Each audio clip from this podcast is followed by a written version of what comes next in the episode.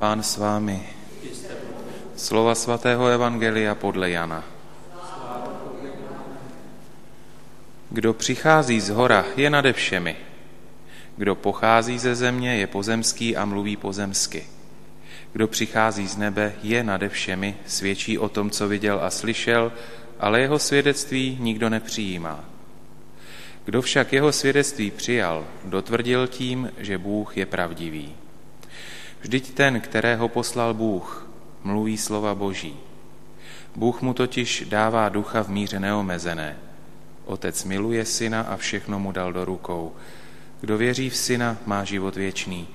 Kdo však odpírá věřit v syna, nespatří život, ale zůstává na něm boží hněv. Slyšeli jsme slovo Boží.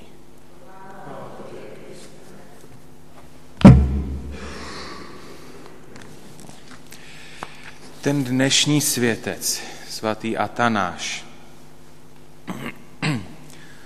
je jedním z těch, který se setkával s tím, že se v církvi vyvíjely nebo rozvíjely takzvané bludy. To znamená jiné nauky, nebo bludné nauky, jak my je dnes nazýváme.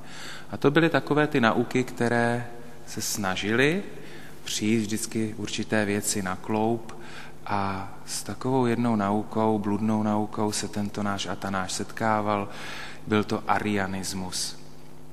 Ve třetím století, bylo to někdy kolem roku 316, prostě kněz, eh, který začal hlásat tuto nauku, tvrdil, že Ježíš není synem božím, je jakýmsi vyšším stvořením. Prostě ta ariánská nauka popírá božství Krista. No a teď se tak jako různě ta nauka šíří, až byl svolán Nicejský koncil v roce 325. A na tom Nicejském koncilu došlo jakémusi doformování toho, co my se modlíváme každou neděli, toho našeho kréda, tedy vyznání víry. A jasně se tam zdůraznilo ve svém slavnostním vyznání tento koncil v roce 325 vyznává, že Ježíš je jednorozený boží syn, který se zrodil z Otce přede všemi věky, je pravý Bůh z pravého Boha, je zrozený, nestvořený a je jedné, tedy stejné podstaty s Otcem. Tak to se vyformovalo už takto před těmi více než 1700 lety a Atanáš na to má velkou zásluhu. Když se takto setkával s těmi falešnými, bludnými, nebo prostě, jak bychom to nazvali, eh, jinými naukami, tak se samozřejmě dostával i do konfliktu s různými představiteli těchto nauk a přívrženci těchto nauk.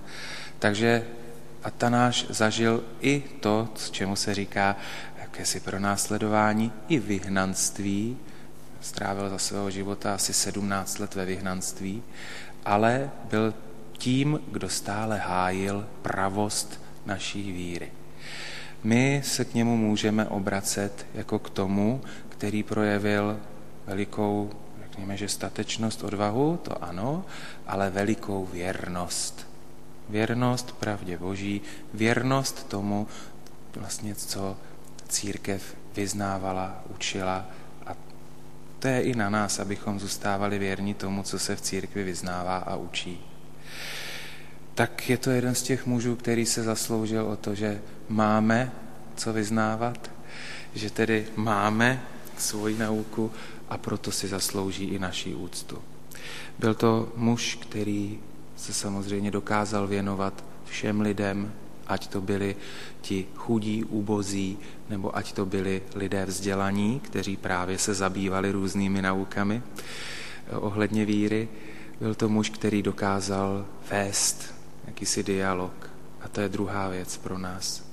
Abychom se stali lidmi dialogu, je třeba umět druhým naslouchat, je třeba se umět do nich také jaksi vžít. Je třeba mít, dneska se tomu říká empatie, že jo?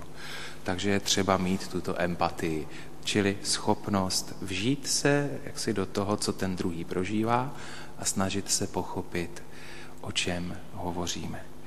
Tak k této snaze si také vyprošujeme přímluvu dnešního světce. Teď víme, že ti svatí se za nás skutečně přimlouvají, tak se nebojme obracet se k ním jako k našim božím přátelům.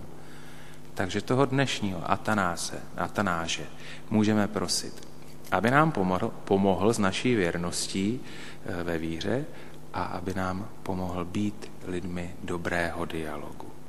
Abychom se dokázali i, i my o čemkoliv a s kýmkoliv pobavit na patřičné úrovni. Amen.